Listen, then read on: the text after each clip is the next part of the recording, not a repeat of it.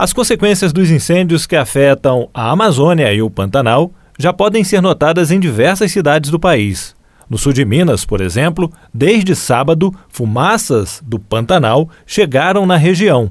A fumaça e as partículas liberadas pelos incêndios são levadas pelo vento a outras regiões do país. Sobre este assunto, nós conversamos com a meteorologista Anete Fernandes, do Instituto Nacional de Meteorologia. Anete, primeiramente gostaríamos de agradecer a sua atenção e disponibilidade em conversar conosco. E a primeira pergunta que lhe faço é como acontece esse deslocamento dessa fumaça? Bom, vamos lá. É sempre um prazer poder é, passar informação né, para o usuário, né, no caso para o ouvinte é o seguinte, a, a questão da, do transporte da fumaça, ele está diretamente associado à, à direção do vento, tá? Então, nós tivemos aí, nos, nas últimas semanas, praticamente no, no há, cerca de 30 dias aí, a gente estava com uma, um predomínio de céu claro, né?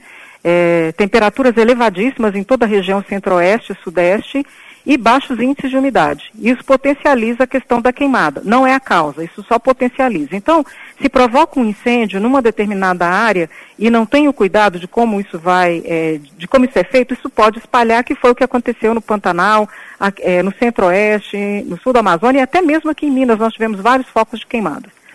É, qual foi o diferencial para essa fumaça chegar até aqui? Teve um, uma frente fria que avançou pelo litoral da região sudeste e quando esse sistema ele avança e não tem essa, essa condição de alta pressão no interior do, do estado, do, do continente, como a gente teve nas últimas semanas, estabelece uma direção do vento que sopra da região centro-oeste para a região sudeste. Tá? Então, é, é, tentando esclarecer, antes, quando a gente estava com condição de céu claro e a, a, aquele tempo seco, tanto no centro-oeste e sudeste, nós tínhamos o vento soprando da região sudeste para a região centro-oeste.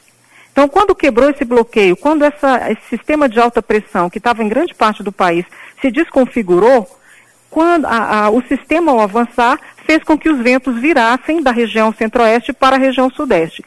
Aí veio o transporte da fumaça. Eu, eu pensei que não chegaria em Belo Horizonte, chegou em Belo Horizonte também, chegou Triângulo Mineiro, chegou no Oeste, no Sul, chegou aqui na capital, é, no decorrer do sábado principalmente, sábado e domingo. Com o avanço do sistema e a, o deslocamento das chuvas para São Paulo, até para a região do Pantanal, que registrou, e aqui mesmo na nossa, no nosso estado, é, essa chuva ela limpa a atmosfera. Tá? Então a, a, fumaça chegou por conta da mudança do vento e a chuva limpou a atmosfera nas áreas onde ela caiu. Essa chuva até ajuda a evitar problemas de saúde, como problemas respiratórios, né, Anete? Sim, porque além de limpar a atmosfera, ela aumenta os índices de umidade que estavam muito críticos. Então, além da gente ter um alívio aí no calorão, que estava muito forte, é, a gente é, saiu né, daquela secura que, que mantém não só, ah, não só atrapalha a questão da, da saúde por secar, principalmente a, as vias aéreas, mas também por é, fazer com que a, a, a, qualidade do ar caia. Você tenha muita poeira em suspensão, além da poluição, além do resultado das queimas que, que é comum nessa época do ano. Então a chuva ela vem, ela alivia tudo isso. E essa chuva ela também ajuda a dissipar essa fumaça? Sim. Ah, no caso, quando a gente tem esse, quando você tem esse transporte para outras áreas, a partir do momento que cai a chuva, limpa a atmosfera, tá? Choveu também no Pantanal, então a tendência é de redução da queimada. Então, embora ainda tenha queima por lá, a persistência das chuvas nos próximos dias tende a amenizar essa situação também na origem. Né? Então, a, ela não só vai limpar a, o, o, as áreas para onde a fumaça foi levada, mas ela também tende a reduzir a questão da queimada naquela região é, que está bastante intensa. E essa chuva deverá cair por mais quantos dias? Olha, no sul de Minas ela persiste até a quarta-feira. Tá? A partir de quinta-feira já, já começa a redução da, da nebulosidade e as temperaturas já começam a esboçar em ligeira elevação. A, a má notícia é que a, a tendência para a próxima semana é que a gente volte a ter o tempo seco. Né? Lembrando que a característica da nossa, da, do início da primavera, o início da primavera ele parece muito com o fim do verão. A gente tem aí é, predomínio de céu claro, temperaturas elevadas e baixos índices de umidade no período da tarde. Isso é comum do, do final do inverno e início da primavera. Qual foi o diferencial esse ano? O, a, o avanço desse sistema frontal e o rompimento dessa, dessa situação de bloqueio que estava mantendo o tempo seco. mas é, a chuva ainda não chegou para ficar. Isso é só um refresco na, na secura que a gente teve. A tendência na próxima semana é que volte a ter um tempo mais estável, com predomínio de sol, e aí no decorrer da estação começa a transição para o período chuvoso e lá para é, talvez agora em setembro a gente ainda tenha outros episódios de chuva, mas pelo menos agora, na próxima semana, a tendência é de voltar ao tempo seco. Ok, Anete. Algo mais você gostaria de acrescentar que você poderia contribuir conosco?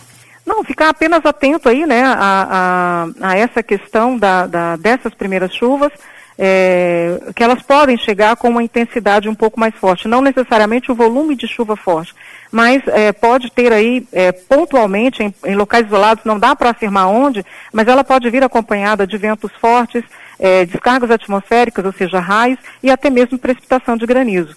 Tá? Então, para ficar atento aí a, atualização da previsão e também as dicas da, da Defesa Civil em relação aos eventos, seja de seca ou seja de chuva. Tá? Para a... hoje existe possibilidade de granizo em alguns pontos aí da região do sul de Minas. Essa chuva forte com ventos é até quarta-feira, então, como você colocou, né?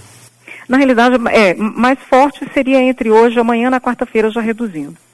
O Anete, mais uma vez eu gostaria então de agradecer sua atenção e disponibilidade de conversar conosco e desejar bom trabalho aí para você. Obrigada, igualmente, é sempre um prazer. Conversamos com a meteorologista Anete Fernandes, do Instituto Nacional de Meteorologia. Jefferson Machado, da Rádio Difusora HD, para a Rede Diocesana de Rádio.